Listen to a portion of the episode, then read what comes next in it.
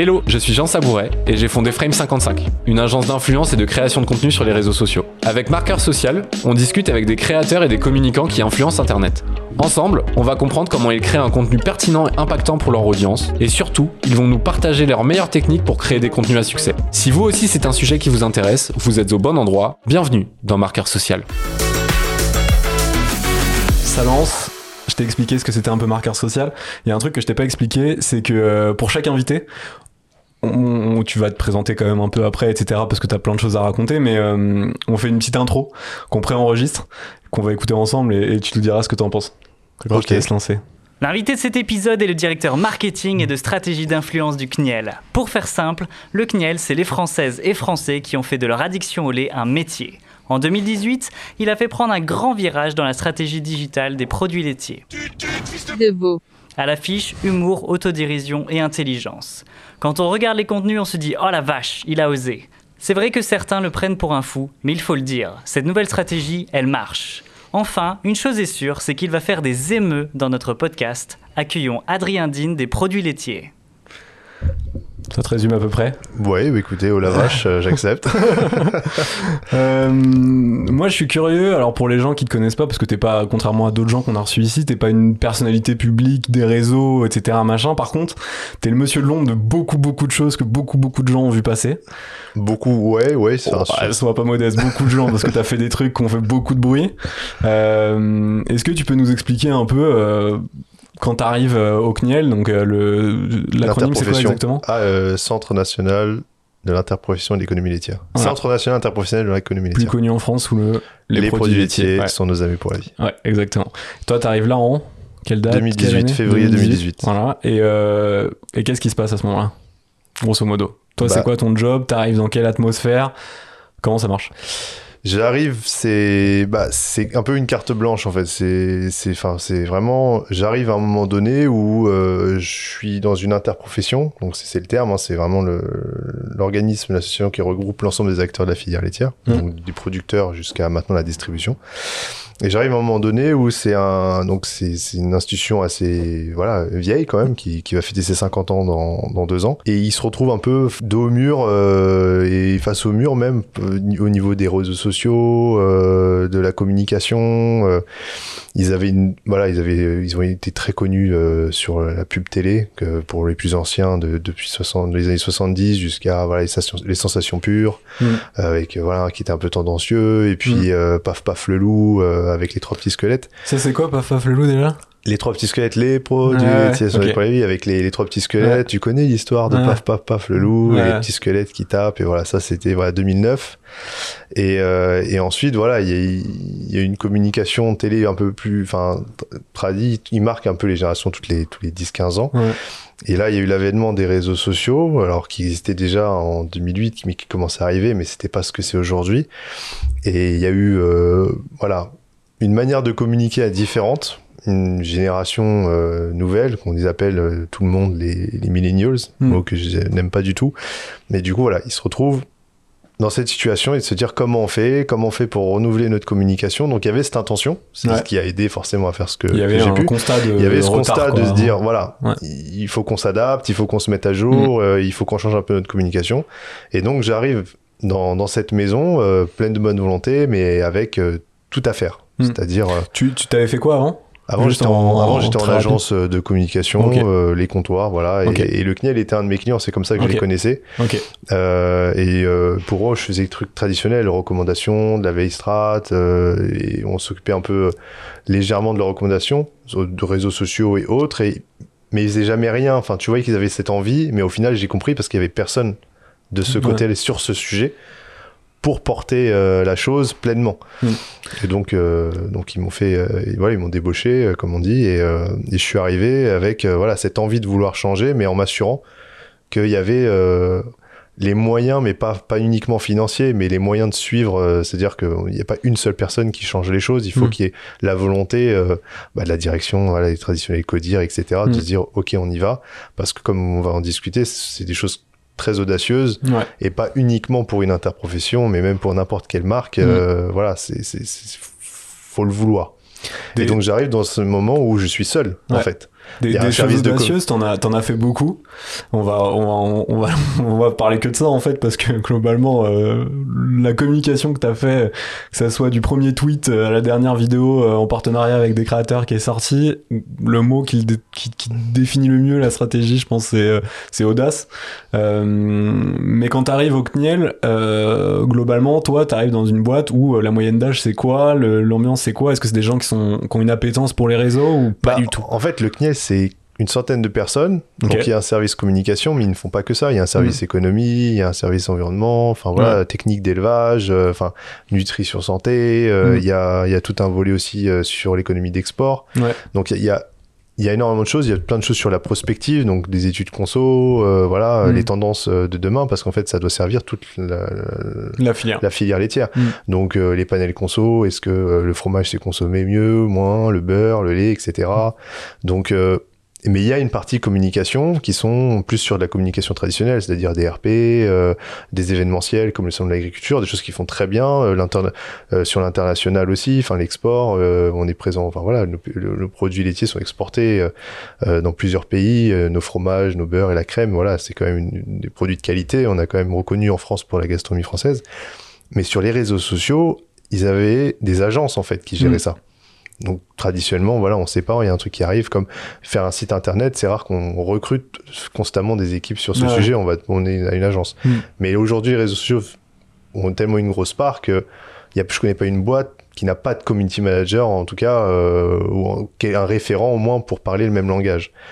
Mais là, vraiment, il y avait vraiment euh, pas d'experts, en, en tout cas sur le sujet, des gens qui, voilà, qui, qui pilotaient et, et c'est tout. Donc moi, quand j'arrive, je suis seul et avant d'arriver et dire, OK, il me faut une équipe de 5, de 10, etc., on, va te dire, bah, fais tes preuves déjà, mais Ouais. moi, j'aime bien le challenge, j'aime bien Ouais. le défi.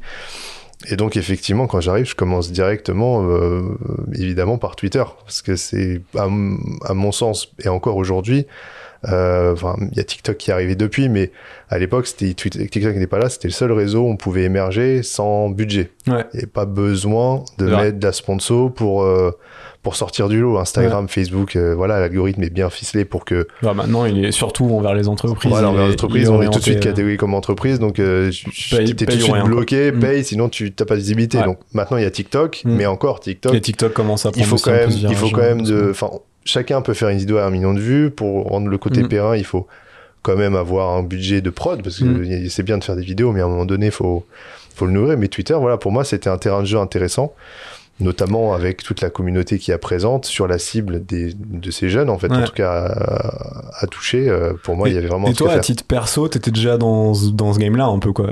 Enfin, Twitter, machin, etc. C'était pas étranger pour toi. C'est quelque chose Bah, que tu. C'était pas étranger, etc. mais j'étais pas autant dedans que je le suis aujourd'hui. C'est-à-dire que j'ai appris en marchant. C'est-à-dire que sur Twitter, je savais déjà marcher. Hmm. Donc voilà. Mais je savais pas courir, etc. Ouais. Enfin, j'ai découvert vraiment en, en y allant. Mais euh, voilà, donc ça a donné lieu à, à du coup ce changement de ton, de tonalité, mais qui reste dans l'ADN des produits laitiers, parce que l'idée, quand tu arrives dans une marque, ou quelle que soit l'entreprise, tu peux pas arriver et changer tout du jour au lendemain. Ouais, c'est étape par étape. Voilà, mais Normal. l'ADN de communication des produits laitiers a toujours été quand même dans le côté un peu décalé. Enfin, Mm. quand on regarde les pubs, que ce soit, euh, s'il faut regarder les sensations pures, Mm. ou même la première des années 70, hein, c'était euh, une télé avec des gens en dessin animé. Les deux ensemble pour les années 70, hein, faire un truc à la Space Jam, Mm. c'était quand même, même si le ton était drôle, etc., c'était quand même euh, assez, euh, Audacieux, ouais. assez audacieux. Alors ensuite, il y a les sensations pures avec ces jeunes, euh, voilà, euh, euh, qui étaient un peu tendancieux entre le lait qu'on enlève un peu de la bouche, etc. Euh, ex- et puis après, euh, paf paf le loup, une pub en 2009, un peu à la Pixar avec Ouais. euh, des choses en 3D. Donc t'as toujours un peu ce côté décalé, puis cette vache qui éjacule du lait euh, sur les trois petits squelettes. Enfin, tu vois, faut, faut, faut y aller quoi. c'est- déjà déjà, déjà un peu. C'est déjà euh, un peu décalé. Donc moi, en fait, c'est d'utiliser ce ton décalé, et puis avec ce côté ami pour la vie, mm. au goût du jour. Mm. Pour être ami pour la vie aujourd'hui de, de gens qu'on veut toucher, bah, faut leur ressembler, il faut être crédible auprès d'eux. Donc, tu Mm. peux pas arriver et, et la jouer à demi-mesure. Et donc, sur Twitter, c'est de voir comment, comment ils parlent. Moi, ça va, je, je suis pas trop vieux non plus. Mais il y a, il y a quand même toujours un décalage de ton et de temps. Et puis, il y a même des gens, euh, enfin, Twitter, c'est quand même un monde particulier, un langage particulier. Enfin, il y a des tendances tous les jours. euh, Ouais. Tu passes vite à autre chose. Si tu, tu désertes la plateforme une semaine, euh, t'as raté un arc. quoi, tu vois, Ouais, ça va, ça va très ça très va vite. très très vite. Mais donc du coup voilà, donc j'y vais. je me souviens très bien, donc j'attends le- le- la fin du premier du salon de l'agriculture, parce que j'étais arrivé en février. Mm. Comme je savais que pendant cette agriculture, ils avaient prévu des communications corporate, je me suis dit, Ouais. on va, on va pas mélanger les choses, on va un- C'est un attendre. peu trop chaud. Et puis je commence un peu à, à, bah, restructurer les comptes, effacer les derniers contenus pour pas qu'il y ait un changement trop radical. Et je me lance, je me souviens, c'était un soir, il devait être 22h. Et c'était euh, la tweetos euh, Leila, euh, IDK Bedam Leila, Mm. euh, qui tweet euh, quelque chose, je sais plus, il est, il est tard, enfin je, je m'ennuie, euh, quelqu'un veut parler avec moi, et moi j'ai dit, euh, j'ai dit envoie ton 06, et elle, dit ah je suis mort, tu veux parler de fromage, et puis après on se met à avoir une discussion improbable, et euh, elle me dit ouais moi j'adore, euh, je sais pas le Lolo, euh, je me cite trois fromages, la raquette, etc. Je lui dis euh, faut s'aventurer un peu plus dans la vie, il y a 1200 fromages un peu, concentre-toi, quelque chose comme ça. Ouais. Et puis je sais pas, ça fait genre euh, 700 retweets. euh, ou non 1700 retweets pardon et, Et tu, tu prends le compte, il y a quoi comme audience dessus à ce moment-là? Ah il y a 1200 abonnés Ok. Ah oui oui ça faut rectifier ouais, je- Ouais. j'avais pas j'ai pas lancé. faut Ouais. préciser parce que préciser. si les gens vont aller regarder là maintenant. quand, quand j'arrive sur le compte, il y a effectivement sur Twitter, tu as 1200 abonnés, sur Instagram, euh, 2000 abonnés, trucs comme ça. Enfin voilà, on est- c'est- et puis ce qui était fait sur ces comptes, c'était euh, le même contenu sur toutes les plateformes, ce qu'on recommande à personne, Ouais. euh, avec euh, les mêmes visuels, les mêmes noms. Enfin voilà, c'était Ouais, aucune adaptation. aucune adaptation, même la taille, hein, c'était les ouais. formats carrés, même sur Twitter, alors que c'était du 16-9. Enfin, Ah voilà. C'était, il y avait rien qui était qui était fait, et euh, et puis c'était surtout des recettes de cuisine. Ah oui, ok. Ça veut dire que même l'audience n'était pas du tout celle euh, Ok, c'était vraiment, euh, euh, recherchée. Après, c'était la stratégie d'avance. C'est-à-dire que la stratégie d'avance, c'était de faire des recettes, etc. Il existait depuis combien de temps le compte à ce moment-là? Je sais pas, ça devait faire au moins 5 ans. Enfin, ils ont ici été inscrits dès, dès, dès la sortie des réseaux, enfin, dès que ça commençait à faire, mais c'était... euh, Donc le truc en 5 ans Enfin, fait pas la 1200 sortie de abonnés. Twitter, mais dès que ça commençait à, voilà, chacun devait avoir un compte, euh, voilà. Mais en tout cas, ouais, 1000, euh, 1200, 1000, 1500 max, tu vois. Ouais. Et surtout, pas une éditoriale, il devait y Mhm. avoir un retweet, un like euh, par post, enfin, tu vois. Ouais. Et donc, euh, là, moi, j'arrive, je reprends, effectivement, c'est. En fait, tu t'adresses sur Twitter, mais vu que t'as pas la communauté, il faut que tu t'adresses avec des gens Ouais. qui ont la Et communauté. puis tu, tu, tu deviens un- juste par le fait, tu vois ce que je vois moi dans, dans le fait de, de discuter avec euh, Leïla, c'est tu passes de je suis une société et je Ouais. tweete en tant que société à en fait je suis un humain derrière et ça. je viens de puncher la gueule parce qu'en fait je suis aussi un humain. Exactement. Même si je représente une société, je Ouais, viens jouer avec toi. bah, en fait, il y a un moment donné, c'est que la notion de CM, enfin, aujourd'hui, sur les, ces réseaux-là, euh, les gens savent que c'est un humain derrière, que c'est Mm. une identité, euh, enfin, c'est, c'est quelqu'un, c'est pas la marque qui te parle. Ouais. Peut-être au, au tout début, les gens pensaient que c'était la marque en tant que telle, ça donnait cette image, mais il y avait quand même des comptes euh, qui existaient, pas qu'en France d'ailleurs, mais qui, qui s'amusaient en fait à, à avoir ce type de ce type de propos, on va, on va dire humanisé, où on voit vraiment que tu as la patte d'un d'un individu qui est derrière le compte. Et, euh, et bien évidemment, je me suis pas lancé directement comme ça, donc ça a été une réflexion de stratégique en regardant ce qui se faisait sur Twitter en France et à l'international et aussi sur le food. Et je me suis beaucoup inspiré de ce que faisait Gordon Ramsay. Ouais. Donc, pour ceux qui savent, euh, Gordon Ramsay, un grand chef euh, C'est britannique. le Philippe Etchebest, Philippe anglo- Etchebest, voilà, anglophone, anglophone, mais et qui a la sur télé, Twitter, etc., sur il clashait, mais vraiment fort. Genre, Ouais. limite, nous, même ce qu'on fait à côté, c'est léger, mais comme on est une marque, on peut pas aller aussi loin. Donc, comme quoi, on a aussi des limites. Mais Gordon Ramsay, c'est limite du genre, en fait, il, il- les gens s'amusent à demander à Gordon de commenter euh, le plat qu'ils ont. Et Gordon les, vraiment les, termine. les termine, mais voilà, à un moment Parce donné. que c'est aussi un peu la, enfin, la culture du clash sur Twitter, c'est quand même un truc. Voilà, c'est euh, aussi, c'est aussi qui est porté. très propre à la Quelqu'un va dire, euh, Gordon, regarde ce que ma maman m'a préparé. euh, il va lui dire, quand est-ce que ta mère décède ou j'en sais rien. Ouais. C'est vraiment très trash. Je me suis inspiré de ça. J'ai vu aussi que c'est aussi la culture française sur Twitter, euh, en tout cas de se clasher, de s'amuser, etc. Ouais. C'est quelque chose qui est accepté. De manière bienveillante. Hein, ouais, de mais, manière bienveillante, mais il y a toujours ça. C'est la bonne punchline, c'est le bon ça, truc. ouais. exactement. Et donc du coup, bah, il fallait se lancer et j'ai saisi cette opportunité. euh, qui était pas forcément, euh, même moi, hein, je m'y attendais pas, parce que c'était juste, fallait commencer. Et ce qui était drôle, c'est que dès le commencement, ça, Ça, tout de suite, ça un truc qui. tout de suite tu te rends compte que tout de suite, c'est le. Tout de suite, ça prend. Ouais. Donc tu dis le ton il est bon, etc. Et donc on ça se lance. Et puis il y avait aussi, c'était cette période où euh, il y avait cette idée, ah c'est le stagiaire qui tweet, Ouais. tu sais. Et parce que t'avais mec qui va se faire taper sur France, les doigts t'avais, t'avais Carrefour qui le faisait, ils le Ouais. font beaucoup moins, mais avant t'avais quand même Carrefour qui faisait des fois de temps en temps des tweets comme ça. Enfin, c'était des tweets qui arrivait et puis après hop on repassait à une ligne corpo Ouais. Et ouais. puis, hop, on- en fait, sortait du truc. c'est ça mais du coup en fait Ouais. en termes de communauté tu Mm. enfin voilà c'est un peu euh, c'est comme un... quelqu'un qui a deux têtes et Ouais. tu sais pas à qui parler au, au Ouais. moment et moi je me suis dit bah, c'est dommage c'est quelque chose qui marche mais il faut pas le faire de manière gratuite non plus parce que je peux comprendre que nous on est une signature on n'est pas euh, une marque à proprement parler qui Mm. vend donc quelque chose et avec un service client etc donc c'est plus simple pour nous on est plus une on représente une catégorie, catégorie générique de produits qui sont les amis pour la vie et donc on n'a pas forcément euh, euh, vocation à avoir une ligne euh, Ouais, corpo sur ce sujet. Donc on peut se permettre d'avoir cette ligne édito euh, En fait, en toi, ton projet, au moment où tu rentres au CNIEL, pour les produits laitiers, c'est de rendre les produits laitiers cool. Et Voilà, en fait, c'est de, travailler la notoriété et l'image des Mm. produits laitiers. c'est que ça soit une Euh, image positive. T'as pas de, C'est ça, image t'as positive. pas d'enjeu commerce. Enfin, t'es pas objectivé sur des enjeux commerciaux ou genre Non, non, non, non, nous on est surtout sur de l'image. Après, euh, l'idée c'était aussi, quand on parle d'image, enfin, on va pas, là on est, on est entre nous, on est cool, Mm. etc. Mais il y avait aussi, il y a aussi cette image de lobby du lait, Mm. Euh, qui était très prégnante. Enfin, Mm. quand t'arrives comme ça, tu peux pas faire euh, coucou, euh, c'est moi, euh, c'est fun. T'as quand même, t'avais, voilà, ce côté un peu lobby. On arrive aussi à un moment donné où euh, t'as des espèces d'enjeux sociétaux qui sont quand même très prégnants, des, des, des, enfin, des associations comme L214 qui pointent le doigt sur certaines choses. Est-ce que tu peux raconter, tu parles d'L214, ce que t'avais fait sur Twitter avec L214 Est-ce que tu l'as déjà raconté? Ah, pour la journée, J'aimerais que tu racontes ce que t'avais fait. Bah, c'est décousu, mais si tu là, veux- on parle complètement, tu vois, dans l'audace. Ouais. Là, on, est, on met le, le, le, le doigt dedans direct. Quoi. Bah, en fait, t'avais, euh, il y avait la, alors c'est complètement décousu, mais j'essaie de garder une chrono, mais T'inquiète. t'as le, t'avais la journée mondiale de, de l'amitié. Mm. Et euh, moi, je cherchais une idée de tweet, etc. Et je me dis, tiens, ça pourrait être drôle. euh, ah, c'est la journée mondiale de l'amitié. Euh, euh, tac, ton meilleur ami, je sais pas quoi. Et je- moi, je voulais mentionner les L214. En disant, L214, juste pour remettre dans le contexte vite fait, qui est une, une asso euh, c'est- euh, protection animale.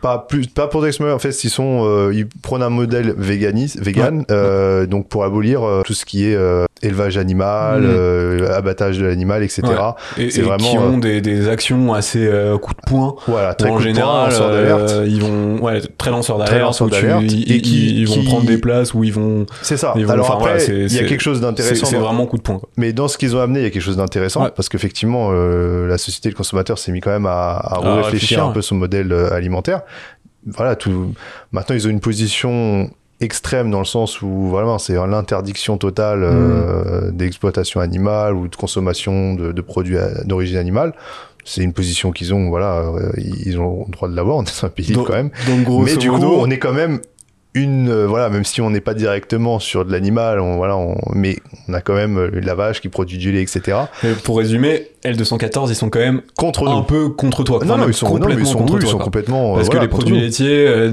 l'exploitation d'animaux pour produire du lait, Pour eux, c'est- pour eux, voilà. pour eux, pas. Mm. entendable, etc. Et du coup, c'est vraiment sur position.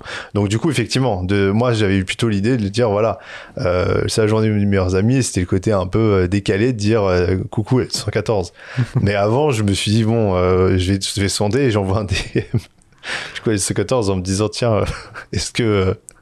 Est-ce qu'on tweet ça Et ils m'ont dit en rigolant, voilà, euh, l'idée est drôle, mais on peut pas faire ça, euh, ça va pas ou quoi, etc. Donc je me suis dit, bon, on va pas le faire parce que sinon ils vont mal réagir et l'idée c'est pas de créer un bad buzz gratuit mais ça aurait été drôle tu vois jouer le jeu sur ce moment enfin Ouais. c'est deux CM qui rigolent euh, Ouais. sur le sujet donc euh... Mais eux, du coup, dans leur position, ils. bah non dans le position oui, non c'était non non on Toi, dans pas. ta position, ça aurait été trop fort. Ouais, ça aurait été drôle, tu vois. non. Mais après, ça- j'aurais, j'aurais, j'aurais pu accepter, tu vois. For- Forcément, une punchline à gauche, à droite, tu joues. Ouais, bien. Mais, euh, mais bon, c'était. Mais eux, ils peuvent pas dans leur, euh, dans leur image. Après, euh, après je dis ça et euh, c'est pas sûr qu'en interne ils peuvent pas se mettre à rigoler avec dis ça. Enfin, moi, c'était mon avis. C'est pas sûr qu'en interne ils, ils auraient kiffé non plus. que- Ouais. Parce qu'il y en a, ils auraient peut-être compris ça premier degré. Et euh, du coup, tu nous as raconté euh, Leïla. Ouais. T'as une histoire après avec les créateurs de contenu qui est assez folle.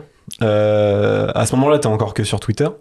Ouais, à ce moment-là, je suis sur Twitter, sur Twitter. Pour, pour remettre un peu le truc. Donc voilà, ça commence avec Leila, et puis après, on Mm. commence à faire euh, voilà, pas mal de tweets euh, sur ce même jargon. Et, et dans la ligne éditoriale, c'est effectivement se positionner sur la consommation de produits laitiers, forcément, parce que c'est bien de faire des blagues, mais il faut s'orienter quand même sur un sujet produits laitiers. Et euh, en fait, l'idée, c'est de citer systématiquement bah, un tweet. Pour interagir avec quelqu'un et Ouais. pas forcément avec un gros compte. Au début, Mm. forcément, tu cherches de l'audience, donc tu vois, tu vas avoir des tweetos, tu, tu, tu, tu rigoles un peu avec eux, mais l'idée aussi, c'est de rigoler avec tout Twitter. Mm. C'est-à-dire que quel que soit le consommateur qui partage un de ses repas, le lait avant ou après les céréales, ou des glaçons dans du lait, ou j'en sais, enfin, dans des céréales avec du lait, ou n'importe quoi, manger du fromage euh, comme ça à la main, mettre des crocs dans un camembert, Mm. on se met à commenter tout ça et on devient un peu la police euh, de Twitter sur les produits laitiers. Ouais. Donc voilà, on installe un peu cette ligne ça prend, etc. Et, et forcément, donc du coup, on commence à vite à gonfler. On se met à prendre 10 000 abonnés par mois. Mm. Tout ça en organique, hein, bien entendu. Et puis après, on se met à rigoler avec les tweetos qui viennent eux-mêmes, que ce soit euh, fameux Billy, Robeux des Terres, euh, Yass encore à l'époque, Mm. etc. On rigole avec eux, mais pas que, parce que ça fait, euh, tu vois, les, les comptes de marque qui rigolent qu'avec euh, des tweetos ou des influenceurs, bah forcément, euh, sur Twitter, ça marche pas, quoi. C'est, Ouais. euh, parce que j'ai pas d'abonnés, vous me répondez pas, Ouais. donc voilà. Donc l'idée, voilà, c'est vraiment pour montrer que comme les produits laitiers, c'est un produit commun de tous, on discute avec tout le monde, ça va du voilà, la dame de la cantine, elle a pas voulu que je prenne de yaourt, enfin, des trucs comme ça. Donc voilà, donc on se met vraiment sur ce type de sujet et ça prend, ça prend bien et ça marche bien. Et donc après, oui, arrive. C'était le premier temps, c'était de changer l'image. Mais il se passe un truc avec un certain euh, Yvick, euh, Mister alias V. Mister Ouais. V. C'est plutôt euh, assez tôt dans, dans l'histoire, ça, non? Bah moi j'arrive, euh, en février. Le compte, je le commence en mars et le tweet, je le fais en octobre. ouais. Et euh, raconte cette histoire Alors, avec en fait, anecdote avec Mister Bah, V. avec Mister V, c'est euh, oui bon ça ça définit clairement le le trait historique des produits laitiers et le tournant forcément.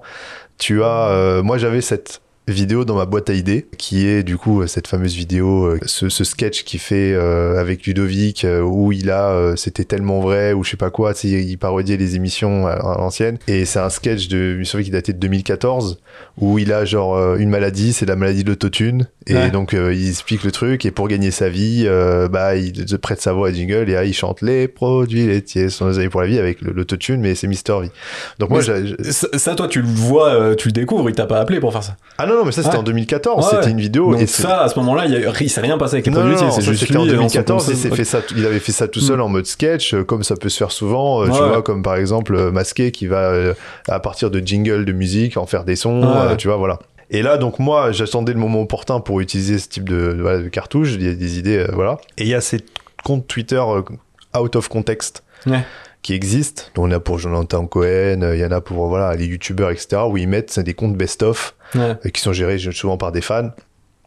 Euh, où ils, re- ils- voilà, ils re- ils ressassent tous les, tous les, voilà, les, les extraits qui les font marrer. Et là, ce compte Out of Context Mr. V, bah forcément Mr. V est très connu, donc Out of Context Mr. V marche quand même bien, et il sort cet extrait. Moi, sur le moment, je le vois pas, mais je vois les gens qui, qui nous taguent et qui nous disent Ah, super, merci de lui avoir trouvé un taf, ou des trucs comme ça, etc. Et moi, du coup, je vois, je vois, le, je vois, le, je vois le tweet. Et ouais, en l'espace de. Enfin, ouais, ça va très vite dans ma tête. Je me dis, tiens, euh, viens, on fait une pub. On- Enfin, je me dis, ce serait cool, on la met dans une pub, ça va. Et là, je me dis, Dans, bah, une, dans une pub, une vraie, pub, ouais, une vraie pub. TV, Ouais, qu'il le euh, fasse qui vraiment. sort à la télé, quoi. Enfin, tu vois, va. parce qu'il il, il le chante dans le truc, ça fait genre, Ouais. ouais, il le fait pour nous, mais ce serait bien Mm. qu'on entende vraiment euh, la voix, quoi. Et donc, Ouais. je dis, euh, je lance le tweet. À 100 000 retweets, euh, on met sa voix dans la prochaine pub des produits laitiers. donc, la seule chose sur laquelle j'ai réfléchi sur le moment, c'est pas est-ce que c'est possible, c'est pas est-ce qu'en interne ils acceptent, c'est est-ce que c'est atteignable 100 000 Ouais. C'était ma seule. Au début, je dis 50 000, etc. Et j'avais vu que voilà, les, les, les, il y avait que 4 ou 5 tweets qui avaient dépassé les 100 000 en France. Donc voilà, 200 000 c'était euh, trop. Et je mets, je mets 100 000 et je lance. Et en, euh, ouais, en l'espace de, de 13 heures, t'as, euh, on, a atteint les 100 000. Donc, euh, moi, Parce je que suis. Yvick, à ce moment-là, il non, leur, Yvick il en n'est pas au courant. Yvick n'est pas au courant. Donc ça fait 100 000 sans qu'il l'ait vu. Si, si, si. Non, mais quand je tweet, tu vois, je Ouais. lui demande même pas parce qu'il y en a plein qui me demandent, ouais, c'était téléphoné, euh, Mhm. tu lui as demandé, etc. Non, non, à ce moment-là, je ne le connais pas. Je ne lui ai jamais parlé, euh, ni à lui, ni à, Ah, ni à Alexandra, son agent, etc. Et, euh, et je lance ce tweet comme ça, tu vois, et je Ouais. me dis, bon, euh, voilà. Et ça, comme une bouteille ça à la part, mer en part, disant voilà. peut-être ça va prendre, peut-être pas. Mais pour voilà. l'anecdote, Yvick a vu, ou en tout cas a partagé le tweet à partir de 70 000 RT. Ouais. C'est-à-dire que, bah, Donc il avait disais, il déjà avait- décollé avant, quoi. Ouais, il avait, et voilà, à partir de 70 000 retweets, il partage. Mm. Et il met en story yo les gars allez retweeter euh, le tweet euh, je vais comme ça je vais faire une pub etc en rigolant tu vois et ça arrive à 100 000 et moi à 3 heures du matin moi je me souviens à cette époque parce que genre j'avais euh, j'avais ma fille qui avait quelques mois elle avait 3 mois. Donc les nuits tu vois elles étaient précieuses ouais. pour moi. Donc j'étais pas sur Twitter à regarder le compteur. Je m'étais couché en me disant bon bah demain matin je pense que ça sera fait. Et à 3 heures du matin euh, ou 4 heures ouais je- ma fille peut, voilà je- Tu anecdote te de parents. euh, tu te réveilles et en même temps bah je check quoi tu vois. Et là je vois un tweet de, de Mister V genre euh, bah qui dit c'est fait ou je sais plus tu vois. Il met voilà. Et, où les produits laitiers c'est comment et donc je lui réponds le matin tu vois euh, parce que bon faut pas non plus montrer que tu réponds à 3 heures et je me dis il y a pas grand monde non plus à 3 heures du matin et donc le matin j'écris euh, go DM tu vois et après on et après ça allait très très vite genre euh, donc moi déjà la première satisfaction ça a été quand il a retweeté je me dis Mm. bon cool il- parce qu'il aurait Il très le bien valide parce qu'il aurait Ouais, pu dire Ah non, il mais moi aurait les pu- gars, je veux pas que il ma aurait voix laisser faire et, je veux pas et m'associer à ça. jamais, jamais contacté, t'as Ouais. 100 000 retweets pour rien, et puis après, bon, bah, tu Oui, trouves peu con. techniquement, tu peux pas non plus mettre sa voix dans une pub TV sans son Ah accord. non, bah non, Donc, tu vois. Et donc, moi, j'étais très ravi quand il a partagé, Ouais. parce que jusqu'à dis, ok, 70 il 000, valide. je me dis, attends, ça va monter, mais le mec, il a toujours rien, même Ouais. pas un like, écoute.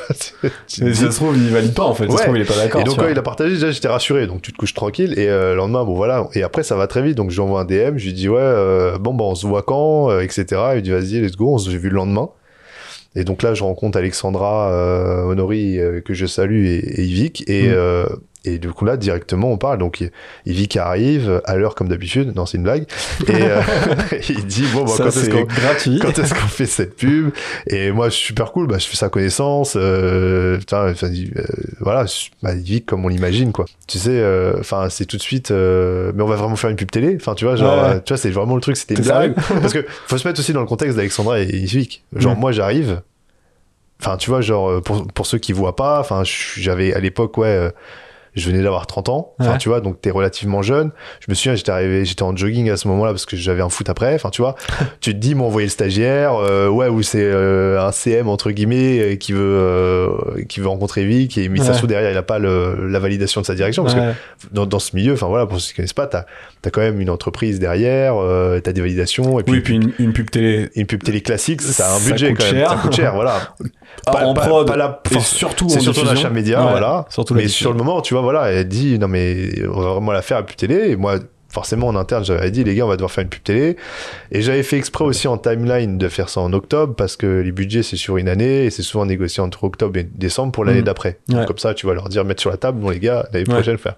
Mais du coup, je leur donne la confirmation. Ouais ouais, euh, je suis pas juste CM, euh, c'est moi le responsable euh, influence euh, social media. Euh, ils disent ouais, mais genre vraiment, je dis ouais. Yvick, lui, il était pas dans ces sujets-là. C'était avant qu'il arrive. Ouais. Tu vois, Alexandra me dit euh, voilà. Et au final, donc, euh, mais moi, je, je peux comprendre, c'est normal. Tu vois, Ouais. t'arrives. euh, Ils flippent, ils se disent, mais euh, est-ce il que bosse c'est avec plein d'autres marques, il Ouais. voit des gens de 40-50 ans généralement, tu vois, et puis le chef de projet après. Et euh, au final, ça va très vite. Donc moi, déjà, j'ai échangé avec lui. Je dis, ouais, déjà, je veux savoir, est-ce que t'es es OK pour le faire? Il me dit, ouais, carrément. Euh, Et je lui dis, bon, après, en, en termes de timeline, ça va prendre du temps. Et il me dit, ouais, mais il faut qu'on leur montre qu'on va vraiment le faire. Et lui, instinctivement, il me dit, vas-y, prends-moi en photo avec le tweet. Comme ça, on monte. Et donc, il y a ce fameux tweet où je le prends en photo à la table du resto où on est, tu vois, où il, pose avec le tweet et, euh, et on met, ouais, euh, euh, Ça arrive, ça arrive, Ouais. restez connectés, etc. Et donc là, à ce moment-là, je lui ai dit, voilà, et on se met à faire bah, deux vidéos au final, parce qu'une pub télé, ça prend du temps en termes Mm. de prod, d'écriture, etc. Pour savoir. Et puis c'était carte blanche, hein, je dis. Ouais. En fait, en gros, je dis à c'est simple. Et c'est là qu'il. Tu veux faire quoi? Et ce, ce que j'ai fait avec lui, c'est ce que j'ai répliqué avec tout le monde après. Mm. C'est-à-dire que moi, à ce moment-là, euh, j'avais créé des contenus euh, pour d'autres marques avec d'autres trucs quand j'étais en agence, mais là, c'est vraiment ce qui définit, moi, comme dans la responsabilité où je suis, c'est moi qui définis l'ADN que je veux faire en termes de partenariat vis-à-vis Mm. de la marque. Et donc, je pars du principe, et c'est ce que je ferai tout le temps, c'est que si je fais appel à un créateur de contenu, il a une ADN, il a euh, Son une humour, éditoriale, son humour. C'est pas à moi de lui dire sa comment manière faire. de parler, Surtout, trucs. surtout une personne comme Yvick, qui est un Ouais. artiste euh, aux, aux diversités Oh, il a- il a- énormes, que ce soit la musique, euh, l'acting, etc. Donc, euh, moi, j'ai Yvick, enfin, c'est pas à moi de lui dire quoi faire. C'est pas à moi de lui sûr. expliquer comment faire une vidéo ou qu'est-ce que j'attends de lui. Donc, mais lui, normal, forcément, il me dit, ouais, qu'est-ce que tu veux qu'on fasse, etc. Je dis, mais moi, en fait, c'est simple. Moi, du moment qu'il écrit et que tu chantes les produits et son amis pour la vie, tu peux faire ce que tu veux avant. Moi, la promesse qu'on a demandé aux 100 000 personnes, parce que c'est la seule chose que je voulais respecter, c'était rendre euh, que- la puissance qu'on m'avait donnée. Donc je lui dis, euh, tu, peux, tu peux être là devant la caméra, rien dire, et puis après juste chanter, et ça marche. Donc il éclate dehors, il dit, ouais, bon, ok, je dis, tu fais ce que tu veux. Et ce qui a donné lieu à cette Ce qui, première. juste, je, le- je- je le précise quand même parce que euh, nous de notre côté et toi aussi pour Oui, euh, oui, avoir c'est discuté vrai. avec des créateurs, c'est quand même un truc qui est assez rare. Oui, c'est très qu'en anodin. général, quand tu fais des partenariats qui impliquent une marque, t'as souvent Et surtout pas mal avec, de une, contraintes. surtout avec une personnalité aussi forte. Voilà, t'as pas mal de contraintes, tu fais attention au message qui est délivré. euh, Enfin, t'as as des marques qui sont euh, trop regardantes en fait, parce que un truc que t'as bien compris et une valeur qu'on partage clairement, c'est il faut garder, enfin, faut leur laisser faire euh, Bah, ce qu'ils veulent, C'est ça. parce que c'est là où ça va Bah, être le plus tu leur donnes en fait, c'est c'est en fait c'est la, la crédibilité qu'ils ont. Faut pas que ça. tu leur enlèves. Ça. Et un travail de confiance en fait. Ouais. Donc en fait, la, quand on me dit ouais, mais tu les laisses faire ce que tu veux, oui, mais en fait, c'est je les choisis à Mm. qui je vais- laisse faire ce que je veux. Ouais. C'est pas pour critiquer d'autres créateurs de contenu, Mm. mais il y a certains créateurs de contenu avec qui je ne travaillerai pas parce que leur ligne éditoriale ne convient pas à ce que je veux faire et du coup, enfin, ça coup- matcherait pas. Non, ouais. Donc à partir du moment où je les choisis, Mm. tu vois, c'est à dire que tu voilà, les choisis pour aussi pour ce qu'ils font et voilà, ce qu'ils sont, et que la donc, en fait, personne accepte absolument- de faire un partenariat avec avec nous, bah après, euh, voilà, c'est pas à moi de lui dire, bah en fait, c'est comme si, euh, je sais pas, je vais choisir euh, Yvick et je lui demandais de faire euh, un bulletin d'information à la Hugo Décrypte, tu vois. Ouais. Je vais lui dire, bah non, en fait, euh, là, Ça marche pas. Ça marche pas, tu vois. ouais. Donc, dans l'idée, moi, forcément, c'est ce que je lui dis. Donc ça, et je me dis, mais il dit, mais je fais ce que je veux. Je dis, ouais, vraiment ce que tu veux. Donc je vois que même sur le moment, bah, enfin, tu vois, quelqu'un comme Yvick, il a, déjà- il a vu des marques, tu vois. On fait, et ce qui a donné lieu à cette première pub, donc digitale dans un premier temps, euh, où il y a ce fameux encore, ça fait beaucoup là, non ça, euh, ça, ce truc-là, les gens l'associent pas plus peut-être aujourd'hui aux produits laitiers. Ouais, mais c'est devenu le un encore, ça fait beaucoup. C'est là, un non C'est un mème C'est un mème et qui vient de là, en fait. Voilà, Ouais. qui vient de là. Donc en fait, c'est une pub digitale où euh, Et du coup, cette pub-là en entier, c'est quoi Donc, Grosso En modo, fait, le en- message? cette pub, c'est euh, Yvick qui est dans sa cuisine, euh, qui explique en tuto euh, comment ne pas confondre euh, la baguette de pain avec son bras quand on coupe la baguette, pour pas se couper le bras en gros. Donc il arrive dans sa cuisine avec, euh, avec complètement avec Théo Juice. Et euh, donc, il, y a- il est dans sa cuisine, il arrive, bonjour, je vais vous présenter comment ne pas confondre. Donc, il, a une baguette de pain, et là, il coupe le pain, mais il se coupe le bras, il dit, et là, c'est l'erreur. et donc, il arrive, il prend, une- il prend l'autre, euh, l'autre baguette, il se coupe les deux bras, il dit, oh non, tu vois, parce qu'il y a, il y a Théo qui arrive pour lui couper le bras, il dit, pour, pour pas confondre, couper du fromage, parce que le fromage n'a pas la même couleur que le bras, et vous, enfin, vraiment un truc, mais Absurde as fuck. absurde à fond. Même même Mais je pense que complètement dans même son- en, en le disant tu vois Ouais, ça- je Mais comprends pas. Quelqu'un qui connaît pas le truc, il est en et train de qui dire écoute juste ça, il doit se dire what? C'est chaud. et du coup quand il se coupe l'autre bras il y a ce encore ça fait beaucoup là non Ce truc, putain, c'est ouf parce donc, que ce truc-là, voilà, je suis sûr qu'il y a trois quarts des gens, enfin, tout le monde connaît ce truc-là, tout le monde l'a entendu parce que vraiment ça a été utilisé, sur Ouais, utilisé. ouais, ouais, et même, les même sur Twitter, même sur le son, etc. Ouais. Et, euh, et après, il chante les produits laitiers sont les amis pour la vie euh, avec Théo un peu remixé, etc.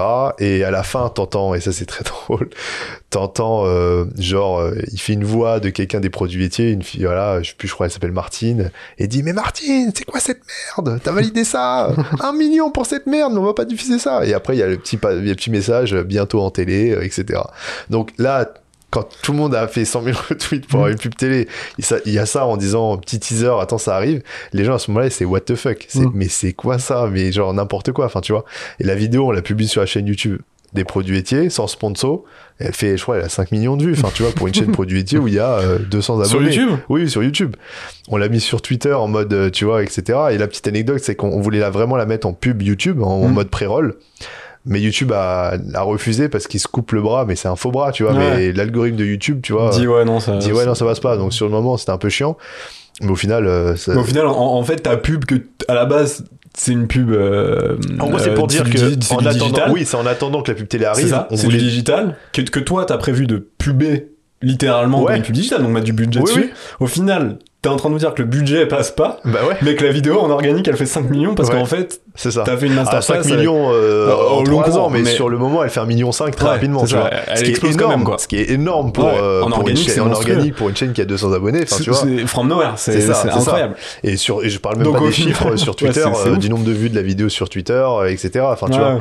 Je vais, je, vais, je vais aller exprès trop loin, mais en vrai, ils s'en foutent des produits Oui, mais qui les clairement, intéresse, clairement. c'est Et nous, on s'associe à ça et on profite. Et ce donc- qu'ils trouvent, et, et ce que l'audience trouve marrant à ce moment-là, et, nous on le fait avec plein de clients sur sur les comptes sociaux qu'on gère, c'est justement, en fait, c'est une force de fou de pouvoir être une marque connue et d'aller balancer des punchs à des gens et créer des projets ça. comme ça parce que les gens ils ont ce truc de se dire ils ont l'image de la marque euh, du truc sérieux des mecs en chemise machin et quand tu te permets d'être très audacieux sur Bah, les c'est- réseaux parce que à ce moment-là encore aujourd'hui en vrai mais même un peu moins il y avait une grosse dualité internet Internet, télé voilà, machin etc. exactement. Que- Même si Yvick, lui, a, voilà, montre qu'il fait le pas parce qu'il Mm. est sur, il est au cinéma, il a la Ouais. musique, etc. Mais je voulais pas être, mais culturellement voilà, et je voulais pas être non plus la marque qui, enfin, qui lui crée cette mauvaise expérience. Ouais. Et donc je me dis tiens, il y a un truc cool à faire, oser, c'est diffuser une pub télé, mais qu'une soirée. Mm. Genre vraiment un rendez-vous parce qu'en fait, ce qu'on veut, moi je me souviens quand on dit que ça va aller à la télé. Il y avait plein de tweets, je me souviens, on avait répertorié dans le bilan, il y avait 17 000 tweets, genre sur l'attente de la pub télé. Et il y en avait plein, c'était je vais devoir acheter une pub, une télé pour regarder la pub, euh, j'ai pas de télé, ou tu vois. Donc t'avais aussi ce côté euh, comment faire. Et donc on s'est dit, on va créer un rendez-vous à la télé pour que du coup ramener tous ces gens des réseaux sociaux, notamment Twitter, devant leur écran pour voir cette télé, pour voir cette pub, pardon. Et, euh, et surtout je fais ça in-house, hein, c'est-à-dire Ouais. que c'est moi qui appelle Qui les appelle régies, les régies, ouais. tu vois, avec Et tu leur, Alexandra. tu leur vends parce que moi c'est marrant j'a- j'avais fait euh, enfin je sais pas si je t'ai déjà raconté je crois qu'on en avait déjà parlé mais j'avais fait un peu la même chose on avait dans, dans mon ancienne expérience quand moi j'étais un peu à ton poste en fait Ouais. dans, dans, dans, une boîte de tech euh, on avait fait une collab avec euh, Amixem et Joyka et, euh, et d'autres créateurs il y avait il y avait deux, deux Ah oui, trois duos tu vois et, et le il y avait un c'était un espèce de challenge et Oui, le- oui. le- les gagnants du challenge avaient pub le droit à faire une pub télé et nous on, on mettait même enfin on, on mettait notre nom à la fin mais glo- grosso modo ils en parlaient ils en parlaient pas Oui, ils faisaient oui. ce qu'ils voulaient c'est eux qui définissaient le concept et tout machin et c'est même euh, Cyril euh, l'équipe de Cyril MP4 euh, à l'époque euh, qui, qui avait produit la pub télé parce qu'en fait faut aussi produire une pub pour la télé Mais oui, c'est pas de n'importe quoi c'est ça, parce que du coup, il y a, mais même Ouais. ça, hein, avec Alexandra, on, et Alexandra m'a- m'a beaucoup aidé sur le sujet, euh, appeler les labos, parce qu'il faut que ça passe dans un labo, la Ouais, pub, tu vois, pour être au format, c'est pas un fichier c'est ça. Et MP4. puis, et puis, il demande un nombre de trucs. Moi, C'est moi ça. qui m'en étais occupé de les, en- des, même et puis, la l'envoyer.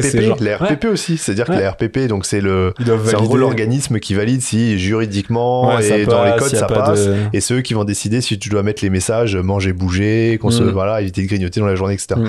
Mais tous ces trucs-là, tu vois, c'est c'est tout nouveau et c'est fastidieux et tu dois envoyer ça aux régies. Et est-ce que, attends, juste pour revenir à ma question, est-ce que parce que nous, on avait euh, fait ça, et donc pareil, on avait contacté les régies, et en fait, nous, notre argument, c'était les gens qu'on va faire venir regarder la pub sur la télé, c'est des gens qui regardent pas la télé. Donc en fait, on va vous faire un apport d'audience. Bah, ça, on l'a, moi, je l'ai pas eu, euh, je l'ai eu a posteriori. Ok. C'est-à-dire que moi, je me souviens, Alexandra, après la pub, elle était partie voir W9, je sais plus pour quelle euh, raison, enfin le groupe M6, je sais plus pour quelle raison. Et ils lui ont dit, ouais, on a eu un pic d'audience euh, à ce moment-là, il fallait nous le dire. euh, en fait, on vous l'aurait p- donné le, le Ouais, passage. bah nous, c'est ce qu'ils- Parce ce qu'on a que- fait, c'est ce qu'on leur a dit, c'est qu'on a dit, en fait, les communautés, les créateurs vont euh, prévenir leur communauté que la pub passe à tel moment, et donc ça va vous ramener de l'audience, Ouais. et donc en fait, offrez-nous le spot. Parce qu'en fait, on, Et ils on- vont l'offert et ils nous, ouais, ils nous l'ont fait payer genre Payer 1000 que dalle, euros, ouais. tu vois. Bah ouais, ouais, non, non, mais nous. euh, sur, euh, moi, j'ai eu ça sur un créneau TPMP. Ouais, j'ai eu ça si j'avais juste eu au KLM parce que j'avais eu le mec de la régie était au courant du truc et Mm. donc euh, voilà, il m'avait fait vraiment un prix euh, très accessible. Mm. Et je crois que Canal aussi. Ouais. Euh, au final, quand on leur a expliqué le truc, parce qu'ils comprenaient pas, euh, c'est rare que Ouais. des, des gens appellent la régie en direct. tu vois, généralement, c'est t'as euh, des agences médias euh, très connues qui, qui qui te font un plan média sur sur des Ça, mois avec plein de chaînes, occupent. ils s'en occupent et voilà. Donc non non non, ouais, il y avait il y avait ce côté ouais in house de, de devoir appeler et donc on fait un pas- on fait un passage sur, Une soirée. sur une soirée et donc ce qui nous permet de faire un tweet où en disant la pub sera diffusée tel jour à telle heure, plus ou moins 15 minutes, parce que Ouais. pour ceux qui ne le savent pas, Ouais, tu peux pas décider de l'heure exacte à laquelle va passer ta pub. C'est un tunnel de pub. C'est un créneau, ouais. Et euh, ça va être entre euh, voilà 19h30 et 19h45 et elle va Mm. passer etc. Et l'anecdote c'est que pendant les Marseillais il y a plein de pubs et surtout que les Marseillais ça dure deux heures à ce moment-là. Enfin moi je savais pas tu vois. Donc je me moi moi grosse appréhension est-ce que j'ai bien fait mon taf tu vois est-ce que la pub va être diffusée? Je suis là je sais plus à 19h dans l'écran il a rien. J'attends 19h30 il a rien. Je regarde sur Twitter on top tendance W9 ouais euh, des insultes, vous avez même pas passé la pub euh, Mystery, mais ça tombe pas contre nous, ça tombe contre W9, tu vois qui, se, sont ouais, qui se prennent une sauce, tu vois, parce qu'il y a la pub, elle est pas là. Donc après, et au final, moi, je- elle est passée plus tard sur le 9, mais je l'ai pas vue, mais je l'ai vue sur euh, TPMP, je crois, en premier. Du coup, après, eux, elle y passait au bon moment ou sur le bon créneau. Donc moi, soulagement, ouf, c'est passé. Ouais. Les produits laitiers, certes, c'est pas Nike, mais en France, ça reste quand même euh, un truc que un enfin, truc les gens connaissent. très connu ça. et très culturel Ouais, et ouais. multigénérationnel. Ouais. C'est-à-dire que, comme on dit, depuis 70, il y a des pubs avec les produits laitiers Ouais. ouais. pour la vie. Toute génération a connu ça. Ouais. Tu vois, donc en fait, t'es- t'es- quand- enfin, on commence, on a mis 200 abonnés, on est quand même un compte certifié, euh, Oui, etc. Donc les gens savent qui on est, c'est juste qu'on est vieillissant à ce moment-là. Mm. Mais que Et ça donc- fait un moment quand même qu'il n'y a pas eu un gros truc sur les Ah oui, produits oui, non, laitiers ça- et ça- que, en Ah oui, 2018 c'était pas, le moment-là. plus- c'était pas le plus, la période la plus simple. C'est ça, t'es dans une phase où euh, on commence beaucoup à critiquer la pertinence de boire du lait, Ah, voilà, ça. euh, Et c'est le- pour la ça- production du lait, ce que ça peut pour ça engendrer, c'est pour ça que- pour ça que Mm. tout à l'heure en Ouais. rappelant que à ce moment-là, c'est, enfin, tu vois, et le 114 Vous êtes visé par, euh, par, des, par des critiques, quoi. Exactement. C'est Et donc, du euh, coup, c'est- Enfin, moi, quand j'étais petit, tu vois, j'ai 27 ans, euh, quand j'étais petit, on me disait que man- manger du lait, c'était c'était bon pour les os et que ça permettait d'avoir... Enfin, tu vois, Alors- la phrase que les parents disaient tout le temps, c'est Ouais, ouais. manger du lait, ça, ça rend les os solides, tu vois. alors peut-être boire du lait, mais Boire du lait, tu manger du lait, peut-être tu mâches ton lait, je sais pas. Bah, avoir fro- sur manger du yaourt ou pas, quand, mais quand, quand tu, quand, tu manges du fromage, ouais. tu manges du lait. Mais quand tu bois du lait, pardon, boire du lait, ça rend les os solides. C'est un truc qu'on n'entend plus aujourd'hui, tu vois. Bah, parce que j'ai pris la décision. Euh, ben, je suis pas tout seul, mais j'ai fait valider la décision. En tout cas, j'avais l'intention d'arrêter tout ce qui était communication santé. Mm. C'est-à-dire que pendant des années, effectivement, euh, toutes les marques, euh, la- l'argument santé était un argument vendeur. Ouais. Qu'on soit une Interpro, une marque, voilà, pour du jus d'orange, a des vitamines C, c'est bon pour la santé, etc. On- voilà.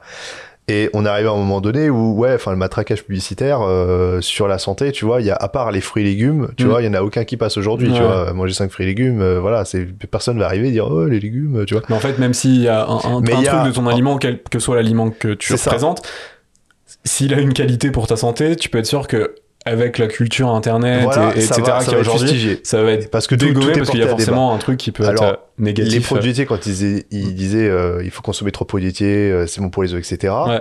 euh, ils s'appuyaient sur des choses concrètes. C'est juste qu'ils ont tellement co- communiqué là-dessus, c'est qu'au final, on savait plus est-ce que le message, il vient de la santé publique, c'est-à-dire de l'ANSES ou Ouais. le PNLS, etc., ou est-ce qu'il vient des produits laitiers? Parce qu'on le disait plus que Oui, puis, puis t'as, quand même ces trucs euh, qui existent depuis quelques années, un peu de théorie du complot, machin. Ouais, c'est de- ça. Ah, en fait, Et les du mecs coup, payent ah, pour fait, faire voilà. du lait, Mais machin, dans les recommandations euh, de santé publique, on recommande on- trois produits laitiers euh, pour, euh, pour les enfants et l'adolescence, deux produits laitiers à l'âge adulte, enfin en tout cas voilà.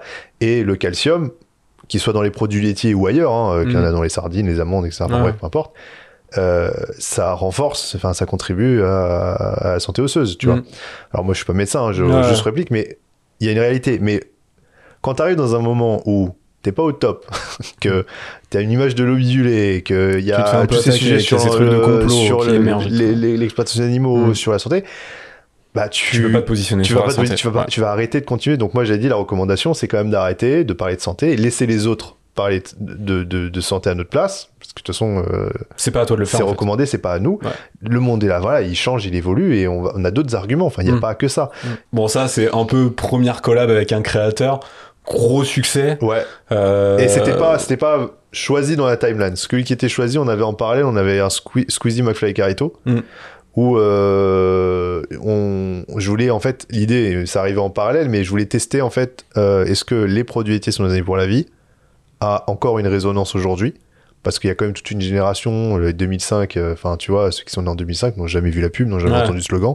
Est-ce que ça parle? Est-ce que c'est gênant? Est-ce qu'il faut changer? Est-ce qu'on se connaît?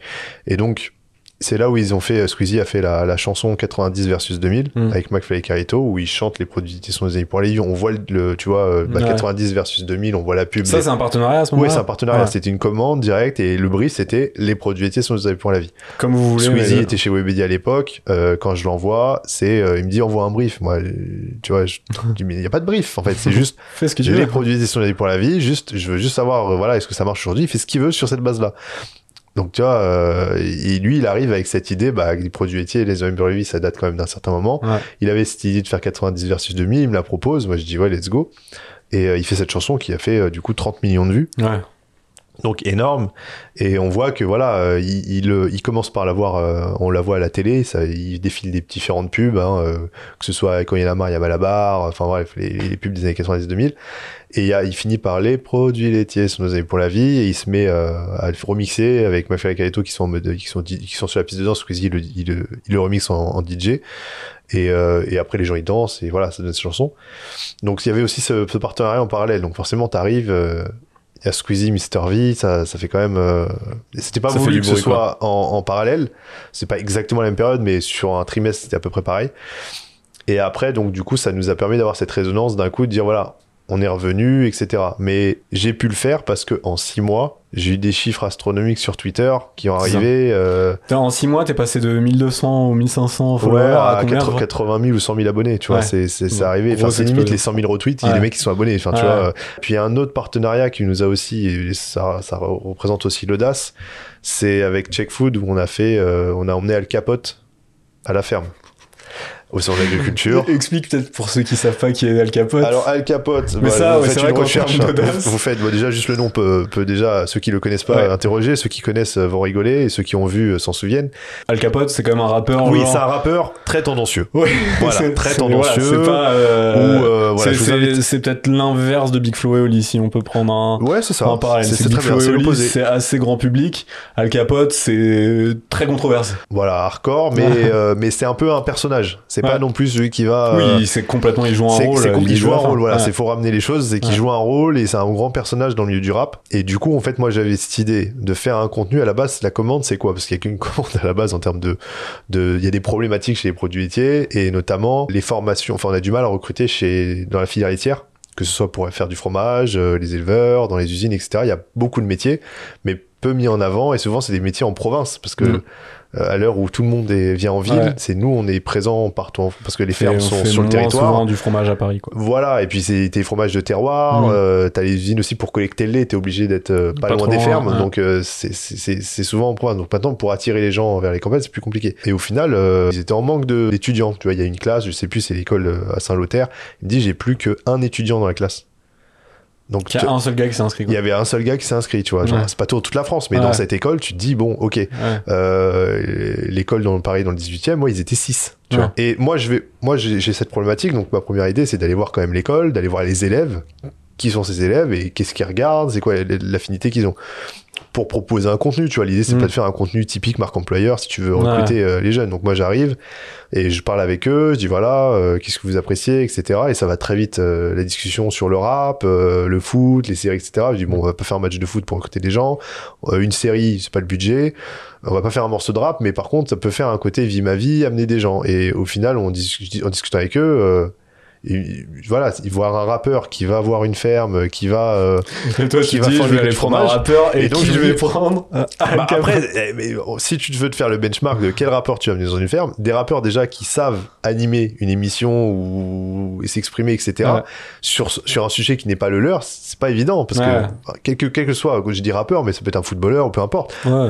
S'exprimer, animer, etc. sur un sujet que tu ne maîtrises pas, c'est faut y aller et puis il faut entertainer quelque part. Ouais. Tu vois, c'est pas un contenu informatif. Tu vois, genre euh, pour avoir un mec qui dit oui oui si si, enfin tu vois, Ouais. c'est- tu, vois, tu vas. Et donc en fait, on arrive et donc Al Capote s'identifie très vite parce qu'il fallait quand même quelqu'un qui soit aussi euh, qui ait eu un lien. Et là, c'est là où les gens vont se dire un lien avec les produits laitiers.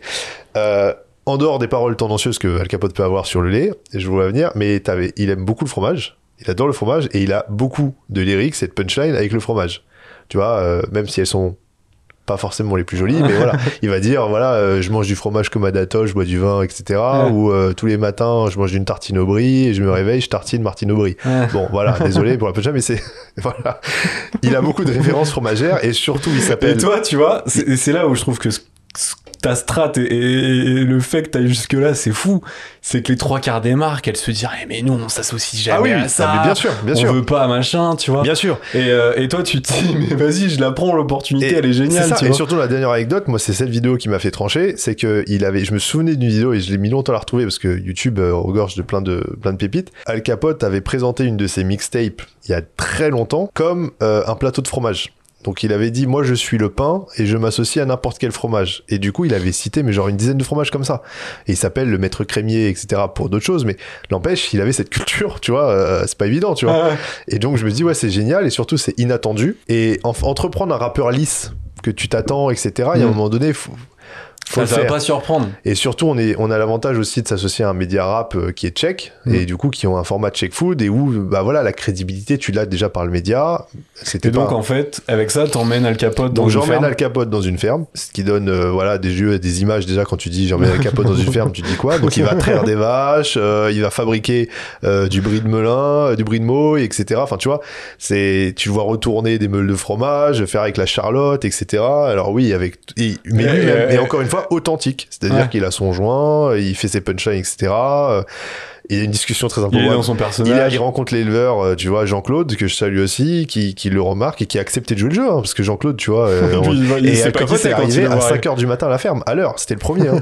tu vois, genre, même ça, tu vois, j'étais même pas serein, tu vois, sur le côté, tu vois, genre, et pas parce que c'est lui, mais tu dis à Bon, quelqu'un, dans- rendez-vous à les- 5h, euh, à, euh, fin fond de la campagne, à Meaux, euh, tu vois, pour faire du bruit.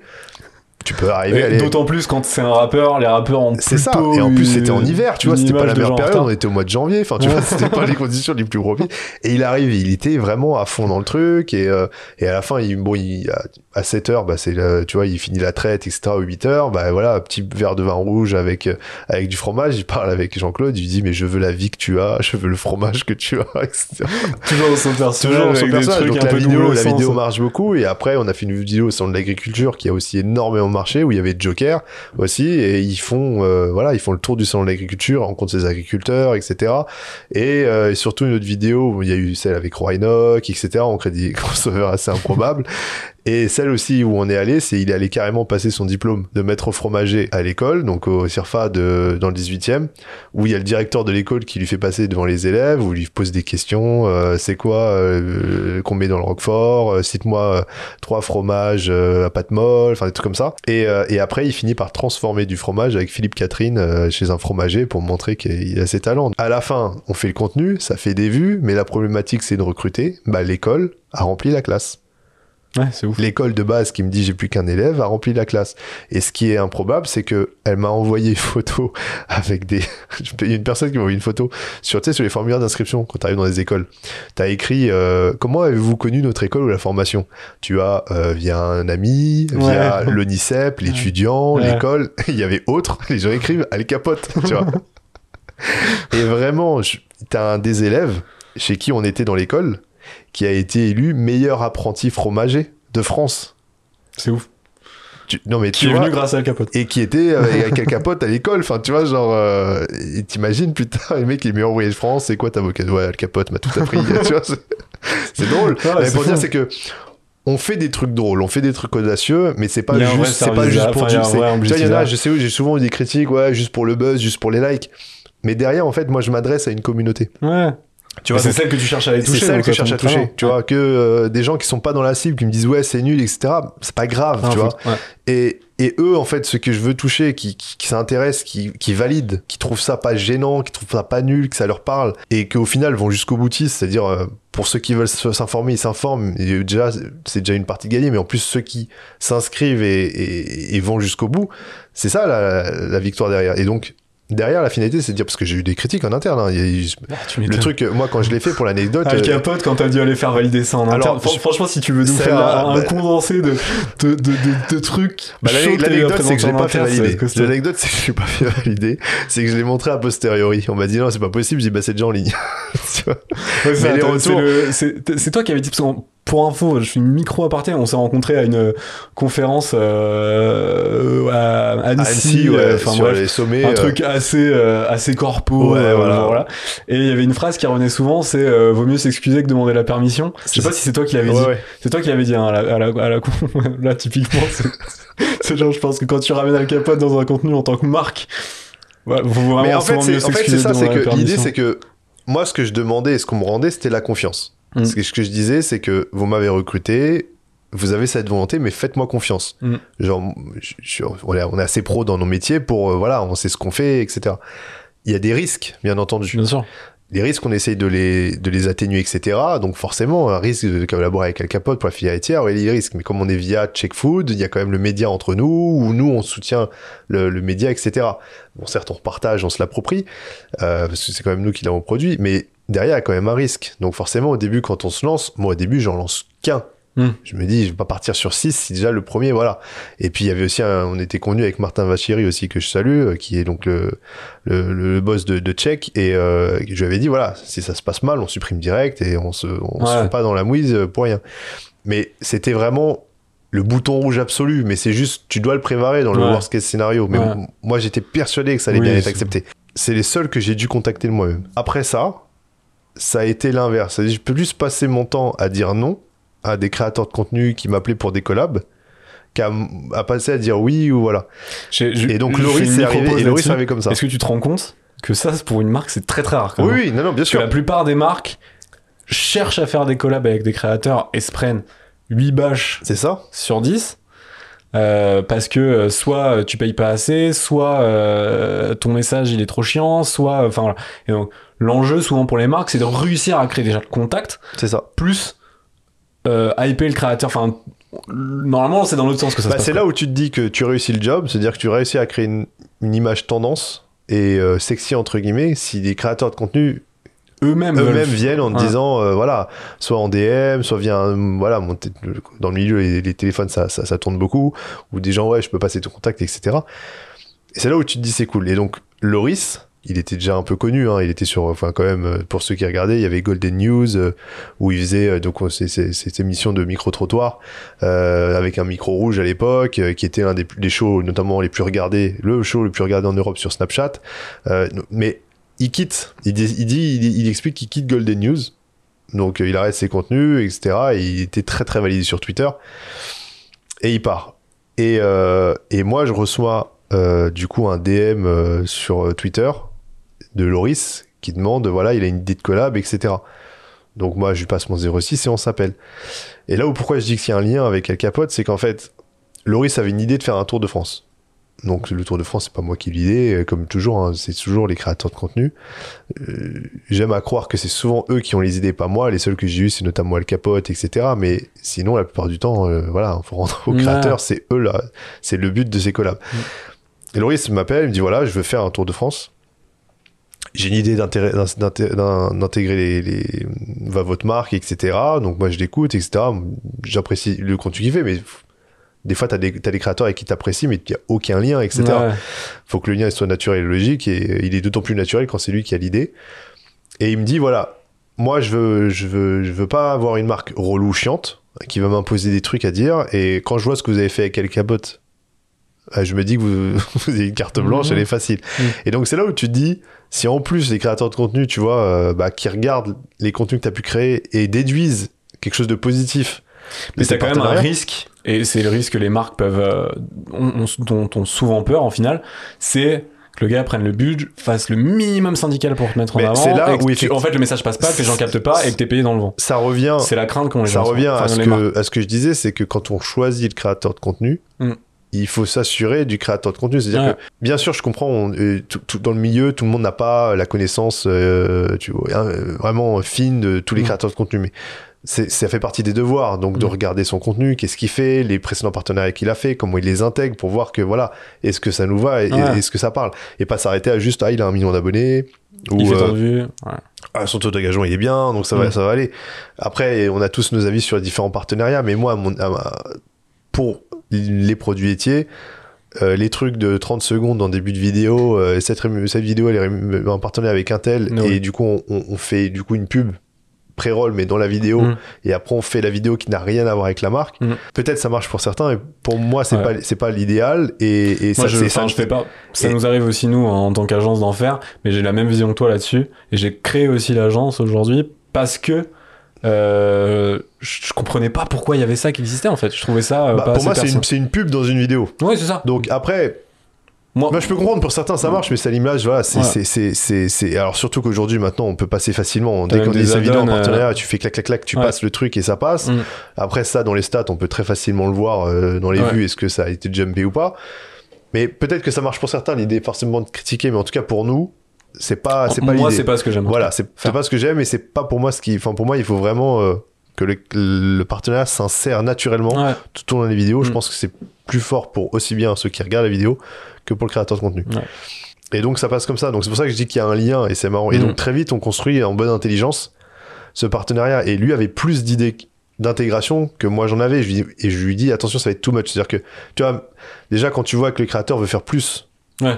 que toi tu pensais faire, bon, t'es assez rassuré. Ah tu oui, vois, c'est des dis, indicateurs. bon. Je dis non, là ça va être too much, euh, tu vois, euh, il y en aura trop. Moi l'idée, faut pas que, enfin, les gens Faut aiment voir ton contenu. S'il y en a trop, euh, il y en a trop. Ouais. Et donc ouais, le partenariat avec Loris qui se fait par un tour de France, puis par un tour du monde, où on a des, des intégrations naturelles dans toutes les vidéos. du hardulé, une blague sur le fromage, etc. qui sont nulle part, et des vidéos dédiées comme Loris à la ferme ou une vidéo Loris euh, les produits laitiers, où il Ouais. demande aux gens les produits laitiers pour vous, etc. C'est des millions de vues. Enfin, Loris Ouais. fait entre 2 et 6 Et millions en de vues à chaque vidéo, quoi. Enfin, faut savoir qu'au moment de- du début du Tour de France, sa chaîne, elle a combien d'abonnés? Ah oui, oui. c'est ça qui est. Parce que, ouais, il y avait le Parce pari aujourd'hui, J'ai tendance à À oublier. chaque fois qu'il sort une vidéo, c'est top intendance, ça circule partout. Voilà. C'est un banger sur Loris, banger à sur l'époque, banger. en fait, il quitte moment- Golden News, il a Ouais. pas de chaîne YouTube. Enfin, il a une chaîne YouTube, mais tous les contenus sont sur la chaîne de Golden News. Loris a, a même pas 100 000 abonnés sur sa chaîne YouTube et a un ou deux contenus. Et quand il fait son tour de France, quand il commence, il est en live sur Instagram et il dit Je commence le Tour de France. c'est Châtelet, Ouais, il quitte Châtelet. Quand j'ai 100 000 abonnés sur YouTube. C'est-à-dire qu'il les avait même pas. Ouais. Et euh, donc oui, effectivement, il y en a plein qui m'ont dit mais c'est couillu parce que ça se trouve ça allait pas marcher. Enfin, Ouais. tu vois, il a pas la communauté euh, sur YouTube, même sur Instagram, il avait pas ce qu'il a aujourd'hui. Et j'y croyais. Enfin, l'idée du Tour de France, euh, comme il, enfin comme il l'avait présenté, il l'a pensé. Enfin, pour moi, c'était c'était c'était gold. Donc euh, donc je m'y suis associé euh, assez facilement. Et, et après, on a eu cette ce partenariat euh, bah, qu'on nous connaît aujourd'hui. L'avantage, c'est que Loris aussi et fait peu de partenariats. Ouais. C'est-à-dire que il a fait les produits laitiers, enfin sur sa chaîne quoi. Il y a que Mm. nous. Il y a eu là dernièrement Happen, mais Mm. sinon sur sa chaîne à lui, il y a, il y a que nous en fait. Mm. Donc ce qui fait que tu crées un lien fort sur du long terme avec un créateur de contenu. C'est enfin c'est en termes d'histoire. Et qui, en plus, t'as de la chance, est passé de 100 000 au début de son Tour de Ah France ouais. à aujourd'hui, je je sais plus combien combien il est, d'millions, mais, c'est- en plus, en plus, c'est, mais en plus, genre, plusieurs millions discuter avec lui, c'est que lui ne pousse pas l'abonnement. Non. C'est-à-dire que dans aucune de ses vidéos, il va dire euh, abonnez-vous, activez la cloche, etc. Mm. Et c'est pour ça qu'il a un nombre de vues beaucoup plus fort que, que le nombre d'abonnés qu'il a. Parce qu'en fait, il a une communauté qui est beaucoup plus large. C'est-à-dire que déjà, il est constamment top tendance dès qu'il sort une vidéo. Ouais, parce que il- Mais- il- et puis il a pas un rythme, euh, contrairement à beaucoup de youtubeurs où il y a Non. un flot de contenu énorme. Il sort pas une vidéo Ah toutes bah les non, mais ça, tu vois. ça, dans les coulisses, euh, si Loris m'écoute, euh, c'est toujours une bataille sur la date de sortie de la vidéo. Il va dire euh, une nouvelle vidéo mardi, et puis mardi, il a rien, et puis c'est pas, c'est pas genre le lendemain, ça peut être 5-6 jours après. Ouais.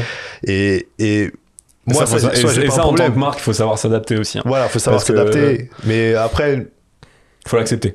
voilà, c'est que après, faut le savoir dès le début. Ouais. Tu le sais. Bon, tu, tu as vu. Après, voilà, il va te dire, bon, bah, je la diffuse ce soir à telle heure. Et, et c'est pas, du- c'est pas du laxisme. C'est que Loris, c'est quelqu'un de très très exigeant avec lui-même, très professionnel. Et il va se regarder euh, la vidéo, son montage, parce que c'est lui qui monte. Donc, euh, tu vois, j'ai vu un peu la même similitude avec Yvick. Yvick, euh, voilà, c'est quand tu vois qu'un youtubeur comme, enfin, YouTuber, un créateur de contenu, mais sur YouTube en tout cas, Yvick monte encore tout seul ses vidéos. Tu Encore aujourd'hui Ouais, encore aujourd'hui. Alors après, il va avoir euh, quelqu'un, soit un pré-monteur, un monteur qui va lui faire un ours. Enfin, tu vois, voilà. Ouais. Un- il Un va- il va- un, un bout à bout de tous les voilà, éléments. en gros, il va prendre les meilleurs passages, Ouais. mais Yvick va quand même vouloir avoir le dernier mot sur le montage final, Mm. tu vois. C'est ce côté un peu vraiment euh, très perfectionniste Ouais. du, du- de la vidéo. Et Loris, c'est pareil. pareil. Loris, quand il fait ses vidéos, s'il y a un truc qui va pas dans la vidéo, il va pas la publier. Donc en fait, quand il dit euh, nouvelle vidéo mardi, alors qu'on est genre le jeudi de la semaine d'avant, la vidéo n'est pas prête. Ouais. Il fait ça exprès pour se mettre une, euh, Une une deadline. pression et de se dire ça va me pousser à, à, à la monter. Ouais. Et du coup, quand il t'arrive euh, le mardi soir, même avant le truc, si elle est pas finie, bah en fait, il la publie pas. Il y, a- il y a un truc que t'as déjà. Il y a une collab comme ça où t'as déjà refusé un truc ou pas? C'est déjà arrivé une fois? Un truc où tu dis non, ça non. Qu'on t'a proposé. Sur- Qu'on m'a proposé? Bah quand je dis non, c'est quand, sortir, quand ou- je dis non, c'est que la- les concepts ils sont, enfin tu vois, t'as des créateurs de contenu que, enfin comme je te dis, il faut le choisir. Ouais. T'en as, t'en as qui ils ont beau avoir des millions d'abonnés, etc. Quand on me dit ouais, je vais mettre un verre de lait dans ma vidéo, euh, tu vois l'intégration elle est nulle. Enfin tu Ouais. vois genre euh, ouais, super, tu vois. et- Ou ah euh, tiens je fais une vidéo, il y a rien à voir et hop d'un coup euh, j'ai du fromage. Oui. Tu vois ça, je dois quand même répondre, tu vois. Mais est-ce que c'était déjà arrivé de dire non parce que un des créateurs avec qui tu voulais bosser ou que t'avais choisi en tout cas Ouais. était allé trop loin? Non, non, franchement, là, comme ça. Non, soit il y avait des idées, au final, euh, ça fait soit des idées que j'ai. Ou le concept, pas l'intégration des produits laitiers, j'y croyais pas trop, mais sur l'intégration. Non, jamais un j'ai truc jamais eu un truc. là, ouais, non, j'ai jamais eu où c'est abusé, ouais. Non, non parce qu'en fait, tu vois. C'est peut-être ça la meilleure En fait, le truc, ce qui, est- drôle, c'est qu'en fait, c'est eux qui se mettent plus dans une position de pression. De se dire, Parce que, waouh, Oh. j'ai une, j'ai une liberté, Hmm. tu vois, faut, faut faut pas. quand même que je fasse attention. Et du coup, je, l'ai- et en fait, ils sont plus dans, dans. Ils se mettent plus dans une pression, en fait, de se dire je vais respecter, euh, tu vois, cette liberté que j'ai, la Ouais. confiance, et je vais la rendre, que de se dire, bon, vas-y, euh, je vais très loin. Même un profil comme Yvick où il peut aller très très loin, etc. Et moi, je m'amuse souvent à dire oui à tout, parce qu'en fait, Yvick a quand même l'intelligence de la blague. Enfin, tu vois, Ouais, genre, euh, il- même quand il, même quand il joue le caractère beauf, tu vois, c'est toujours, euh, tu peux toujours faire un faux pas, tu vois. Ouais, bien sûr. Il y en a jamais. Et c'est pas, enfin, c'est surtout pas moi qui vais lui rediriger des blagues. Hein, tu Ouais, vois. bien sûr. je peux être drôle, mais Quand même, il y a des limites. j'aurais pas fait ce métier. Moi, j'avais échangé avec euh, Red Bull, tu vois. Et euh, parce que bon, on, a- avait discuté avec eux sur différentes collabs, différentes choses, etc. Mais euh, Red Bull, ce qui est fou, c'est que eux, à aucun moment, ils veulent vendre une canette en fait. Ils travaillent le brand love, le brand love et le top of mind des gens. Ouais. Et, et c'est pour ça qu'ils ont créé. Enfin, c'est mine de rien, c'est hyper réfléchi, tu vois. C'est euh, ils vont chercher des communautés. Bah, la communauté, enfin, tu vois, avec Rap Jeu, c'est euh, la communauté urbaine, etc. Machin, sur laquelle ils voulaient aller se positionner. Depuis la nuit des temps, ils sont Sur le sport le extrême. sport extrême. Euh, Et ils investissent énormément sur ce genre de choses. Où tu, Ouais. Et plein de pourraient se dire, bah ouais, mais à quel moment tu fais? Et au final, bah, s'ils le font, c'est que ça les doit mecs marcher. ont une fucking écurie de F1, tu vois. Tu vois? Et c'est une boîte, boîte Exactement. qui fait des, des des boissons de foot, tu vois. C'est dingue, tu vois. et pourtant, tu les vois pas faire des pubs en mode nouveau parfum agressif, tu vois. Tu vas avoir des affichages, des trucs classiques, mais Ouais. Quand tu penses Red Bull, moi je pense d'abord, enfin tu vois, moi je regarde la F1, je pense d'abord à la F1 avant Ouais. de penser à la canette, tu vois. Euh, Enfin, mais du Ouais, coup tu l'associes mais aussi, même, tu vois. même dans le grand Mais, public, euh, tu vas avoir le mec qui a sauté de l'espace, tu vas avoir, enfin, tu vois, les trucs euh, de le, le Red enfin, Bull Stratos, voilà, tu vois. Donc, il, il- bah, c'est à un moment, c'est euh, l'image de marque t'insère dans le cerveau, quoi. Tu vois, après, tu l'as et tu l'en références et t'associes du coup cette marque à des choses. Et au final, à une autre échelle, mais c'est aussi ce que tu as fait avec les produits laitiers. Bah, c'est ça. c'est ce C'est-à-dire que- que, Au final, si tu regardes tous ces contenus, ils ont un ADN commun. Bien sûr, après, on a fait des vidéos avec Jamie ou des trucs comme ça, mais je pense que personne ne peut dire Jamie, je l'aime pas, tu vois. Ouais, bien sûr.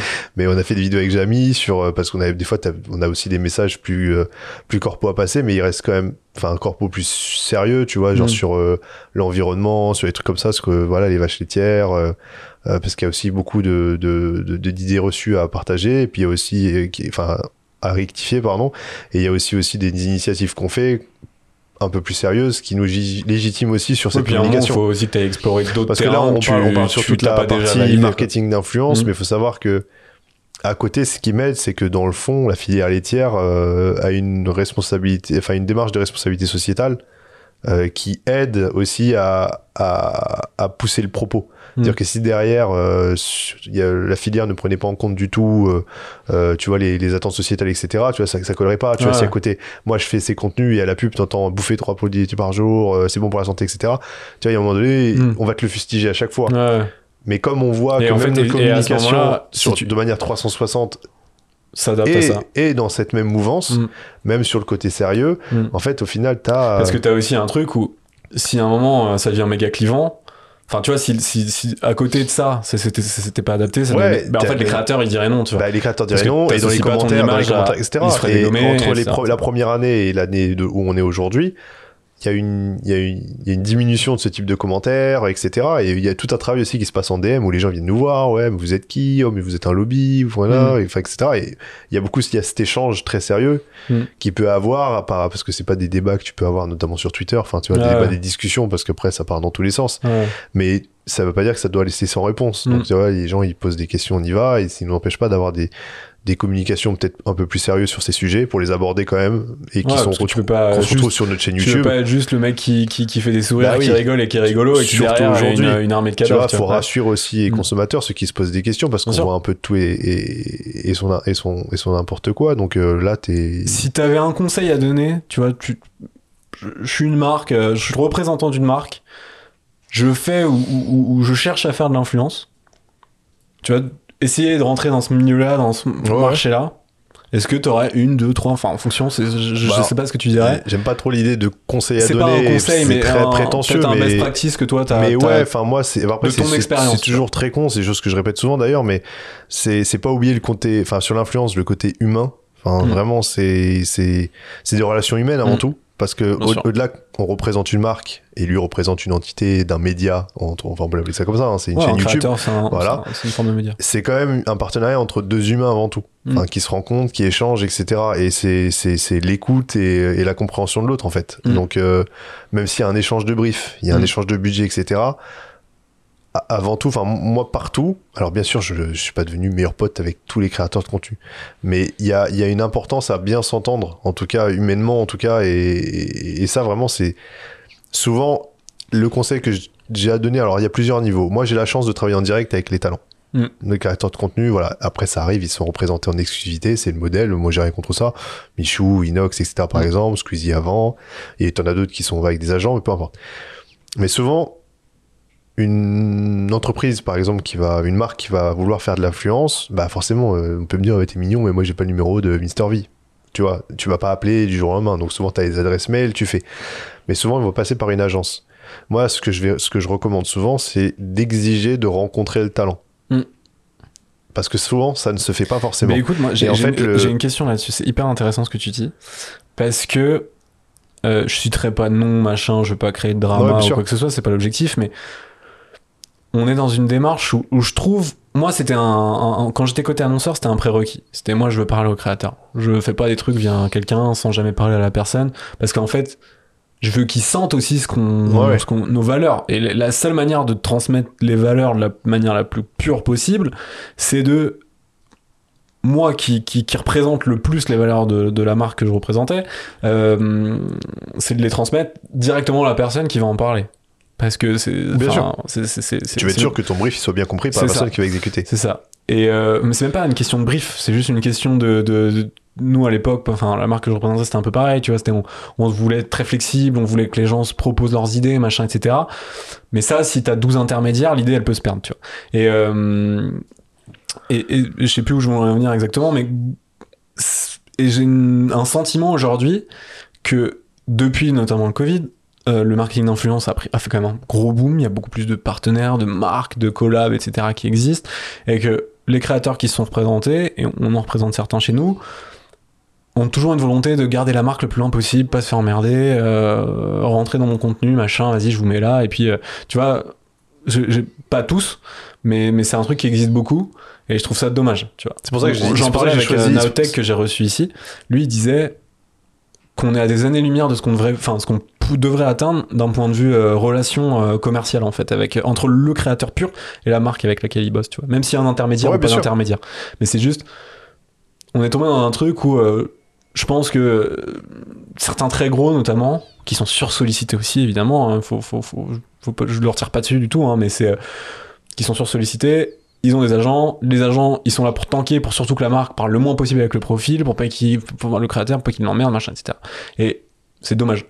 C'est pour ça que j'ai dit, c'est pour ça que j'ai utilisé le mot exiger. Ouais.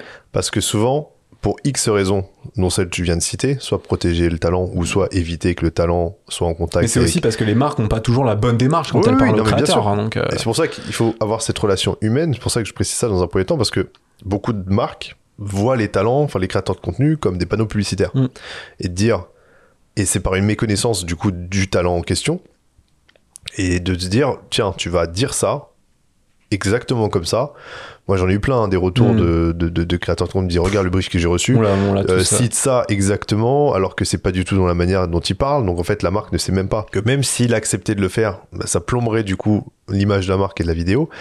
Mais c'est pour ça que je dis c'est une relation humaine, c'est-à-dire qu'il faut savoir écouter et comprendre. On peut pas exiger non plus à tout le monde de connaître le milieu d'un coup, etc. Et tu Mm. vois, je veux pas reprocher à quelqu'un de se dire voilà, il y a des Bien gens, sûr. ils arrivent sur le milieu de l'influence, c'était pas leur sujet, mais tu vois, ils- la plupart ils ont des DRP, Mm. et puis hop, on leur dit il faut faire l'influence, c'est rien à voir un journaliste, c'est un créateur de contenu, Mm. et lui il a un objectif, il faut diffuser un Ou message. alors du ça. média, et ça c'est encore pire, Oui, parce euh, du média, une agence média qui fait en fait du média buying, donc Voilà, exactement. de, de- de l'achat d'espace, et qui se dit, bah en fait, l'influence un peu pareil, je vais acheter un ça. espace chez quelqu'un en natif, mais en fait, Donc souvent c'est voilà c'est con mais c'est pour ça que je dis c'est des conseils de base mais Mm. c'est euh, d'abord regarder les vidéos que le créateur de contenu fait comment il parle comment il s'adresse etc et de voir que voilà s'il a certains chiffres euh, d'audience et que vous ça vous intéresse bah en fait c'est comme ça qu'il est. Et ensuite quand vous voyez l'agence bah des fois l'agence va faire soit tampon en disant non non mais vous inquiétez pas donnez-nous le brief on va le voir etc il va sortir x y raison parce qu'il veut pas vous voyez ou peut-être que le créateur de contenu a demandé à ne pas avoir de relation directe mais voilà après c'est un requis. C'est à dire que nous on veut mais on veut être sûr qu'au moins il se participe. Quand j'ai rencontré, voilà, que ce soit par call, par visio, etc., peu importe, mais échanger avec lui, qu'au moins lui vous écoute, Mm. qu'il vous voit, parce que sinon, en fait, vis-à-vis du créateur de contenu, vous restez juste un budget. Un- ouais, ouais, c'est ça. Vous restez juste un budget. Et en fait, souvent, même, enfin pour moi tout le temps, dès que j'ai eu toujours le, le créateur de contenu en fait en face de moi et où je parlais avec lui, il fait plus que ce que vous demandez. Ouais. Parce qu'en fait, enfin, pas forcément en termes de volume, mais genre en tout, en tout cas en investissement. Parce que voilà, si le feeling y passe, etc. Je demande pas forcément à devenir meilleur ami, etc. Je dis juste que il voir que vous êtes sincère, que en fait vous voulez faire un contenu avec lui parce que vous appréciez ce qu'il fait, etc. Et donc du coup, bah, il va vous le rendre bien. Et, et- et moi, dans ma position d'agence, euh, c'est une question que je me suis posée aussi, tu vois. Euh, quand tu as une marque dans un premier temps qui t'appelle, tu lui proposes un profil, euh, ce profil-là plaît, marche, tu fais une première collab et après la marque l'appelle en direct. Tu as cette crainte de dire, bon, bah en fait, la première fois ils sont passés par moi, et tant mieux parce que j'aurais présenté le profil, le truc a marché et tout, et qu'après, en fait, ils se passent euh, sans passer par toi, du coup, directement. euh, Bah après, ce que je veux dire, c'est que ça peut être le jeu. c'est c'est un une forme de crainte. Mais après, t'as des marques qui respectent totalement. euh, T'as des marques qui sont là, t'as des marques qui sont aussi, et hein. après au TV de l'agence. Alors là, moi, c'est un conseil niveau annonceur, mais au point de vue de l'agence, c'est de montrer à quel point vous êtes indispensable Ouais. dans cette relation, tu vois. Genre, enfin, et après, enfin, il y a un moment donné, ça peut même être positif que la personne après le- la marque travaille en direct avec la- le talent et que après c'est aussi une réflexion avec le talent est-ce que le Mm. talent pourquoi il vous tient pas au courant que la marque la contacte en direct Mm. donc ça montre qu'il y a un couac dans la relation mais d'un autre côté ça peut aussi montrer que bah voilà si t'as besoin d'un autre talent nous on peut t'en trouver d'autres Mm. parce que de toute façon tu sais que Ouais, toi, et comme puis- moi qu'une fois que t'as trouvé un talent tu vas pas non plus faire du contenu avec ce Mm. même talent à vitam C'est ça. Mais euh, tu vois, c'est un sujet que j'avais longtemps abordé avec euh, quelqu'un qu'on connaît en commun. euh, salut Damien, euh, monsieur Damien Mescudos, euh, et qui est Mescudos, euh, Elle bosse. Euh, on avait ce regard de, en fait, le rôle des agences pour lui dans l'influence, et c'est là où et que, que je, je partage complètement sa vision. D'ailleurs, c'était une longue discussion qu'on a eu là-dessus. C'est réussir à traduire un langage qui est celui des codes internet, des créateurs, etc. Que, en fait, toi, tu l'as capté chez les produits laitiers. tu- ok, ça c'est validé. Mais en fait, c'est très rare. Très souvent, les marques n'ont pas capté ces ah codes-là. oui, oui, mais le rôle de le principe est, de est l'influence, l'intérêt de l'influence. Mais c'est faire ce- cette traduction entre les langues pour réussir à avoir, à expliquer euh, d'une part à la marque comment en fait bien bosser avec un talent et puis à certains talents aussi parfois comment quand même respecter ton partenaire tu vois Bah, après, Parce que le, c'est pas le- rôle de l'agence, il est multiple. Pour le Mm. talent, il va, il va le décharger de toute projet cette entre partie de gestion de projet, etc. Mais aussi Mm. cette gestion de commercial. C'est-à-dire Ouais. qu'à un moment, le talent, il a des idées de contenu. Mm. L'agence doit trouver des marques qui fit avec le contenu. Mm. Et par moment, c'est l'inverse. C'est-à-dire que t'as une, t'as une, t'as une, euh, une marque qui veut se mettre dans l'influence, va contacter une agence et va lui dire, tiens, euh, à quel créateur serait le, le plus pertinent? Alors après, t'as deux modèles. T'as, le créa- t'as les agences qui ont, qui vont placer leur top talent en premier, quoi qu'il arrive, Mm. et pas forcément le plus pertinent. Et t'as ceux qui vont quand même aller chercher le plus pertinent pour la Mm. marque. À ce moment-là, c'est là le rôle de l'agence. C'est-à-dire que la marque, euh, si elle a pas le temps ou la, la- la connaissance de tout YouTube pour savoir quel talent créer, bah, la- l'agence est, enfin, le- la- Ouais. la marque va compter sur l'agence pour lui trouver le meilleur talent. t'ex- t'expliquais aussi ce rôle euh, de tu donnais l'exemple de la marque qui dit mais moi je connais pas j'ai pas le numéro de machin etc c'est aussi le rôle de l'agence d'avoir oui, un, un- un un réseau, réseau, une crédibilité etc on a bien dépassé le créneau là mais c'est trop pas. intéressant Je sais pas quelle heure il est, mais en général, on essaie de faire une heure euh, et quart max, tu vois. Je pense qu'on est déjà à deux heures, Greg, si je dis pas de bêtises. c'est pas Oui, grave, c'est un long Mais métrage. Mais c'est très bien parce Ça, que c'est- intéressant du début à la fin. Bah, tu On a un petit rituel de fin. Ouais. C'est vraiment le truc qui a marqué les gens, tu vois. Ok. Un truc qui vraiment a marqué les gens dans le temps. C'est quoi pour toi le marqueur social des produits laitiers? Tu vois. Ce à quoi t'as participé. Bah, il y a un, le compte Twitter, parce que forcément, il a, je pense, beaucoup bousculé le monde de la communication, en tout cas sur les réseaux sociaux, Ouais. où on a vu naître aussi après. Je dis rien que j'ai inventé, mais on- de toute façon, aujourd'hui, plus personne n'invente des choses, mais on innove. Mais en tout cas, j'ai amené un, un, un souffle, en tout cas sur Twitter, je pense. Euh, je dis ça bien modestement, sur- en tout cas en France, où des marques se sont lancées plus facilement sur ce type peu, de, de ouais. communication, etc. Mais après, ouais, c'est Mister Vieloris. Je pense que dans ces deux cas, ça, ça, surtout que c'est sur du long terme, c'est ça que Mm. j'aime bien. C'est pas du one shot. Ouais. C'est-à-dire que aussi bien ces deux collaborations, c'est du long terme. J'ai même reçu pas mal de messages qui montrent euh, euh, la beauté en fait d'une marque qui accompagne un créateur de contenu à réaliser des projets sur du long terme en fait. Tu vois, Loris, il fait Tour de France, Tour du monde. Mm. On le suit jusqu'au bout, ça crée vraiment une relation. Et Yvick, même si c'est une fois par an, t'as- on, on- voilà, on, Tu sais que tu vas retrouver le truc. on sait, et puis ça, puis Yvick, ça crée un mème. euh, Ouais. Enfin voilà, quand tu crées un mème, et encore pour en discuter avec Ça lui, fait beaucoup là, non sur cette vidéo, à aucun moment donné, quand il l'a écrit, il s'est dit tiens Ça, ça ça, va ça, faire un même. va faire Ouais. un même et tu peux jamais te le dire Il- il- même d'autres j'en ai discuté avec eux comme son tu même. discutes euh, souvent entre te dire tiens euh, ça ça va marcher et au final c'est un autre bout qui marche quoi Ouais, mais c'est c'est comme, euh, pour, juste pour Eric, pour finir, et ce sera la, la fin, mais euh, c'est le ce fameux même euh, NBA 2K là. Ce truc Ah oui. Ça, il le poste. À quel moment tu dis que ça Tu va dis que ça faire devient un quoi. mème, tu Et vois. en fait, ça, ça fait le tour du monde. exactement c'est énorme Donc ouais, non, c'est incroyable. donc ouais, non non c'est ouais enfin l'un de ces trois choses mais euh, mais après est-ce que ça va aussi durer? Je suis pas aussi prétentieux que ça Ouais. je sais pas si ça va marquer aussi son temps Bah, il y en aura d'autres. Ça sera remplacé par d'autres. euh, tu vois, c'est le principe de ce que Oui, nous oui. on appelle un marqueur social. C'est un truc qui marque un- une période Mais et en qui, tout cas, ouais, qui se renouvelle chez, à partir chez les du moment où produits la laitiers, chez les active. produits laitiers, je pense que oui, mon passage, en tout cas dans la boîte, parce que tu, dans, dans l'entreprise, enfin Mm. l'entreprise, dans, dans l'interprofession, sera, voilà, euh, même quand je partirai, on se rappellera, à mon avis, de, de ce passage-là. Ok, trop bien. Merci en tout cas. Mais merci à vous. de, de- de cette discussion. euh, grave intéressante, plein de choses à, à en tirer, des anecdotes, des conseils, euh, beaucoup d'audace. Et on a commencé par ça, on va Et donc, je serais par pas ça. étonné si ce podcast fera 30 minutes à la fin. Alors, il y aura la version totale. On va la séquencer Oh pour d'autres choses. Et mais ben, pour ceux qui ont regardé la version totale, respect. Ouais, pour ceux qui, qui ont commencé la première minute de ce podcast et qui arrivent à maintenant, bravo. Et qui ne se sont pas endormis. bravo. Bravo, il y a plein d'anecdotes euh, pour s'endormir, faut Bravo, le faire. vous êtes deux. Mais merci beaucoup. Merci à tous. Merci d'avoir écouté ce podcast. S'il vous a plu, je vous invite à laisser une note de 5 étoiles. N'hésitez pas à écouter les épisodes précédents. À bientôt dans Marqueur Social.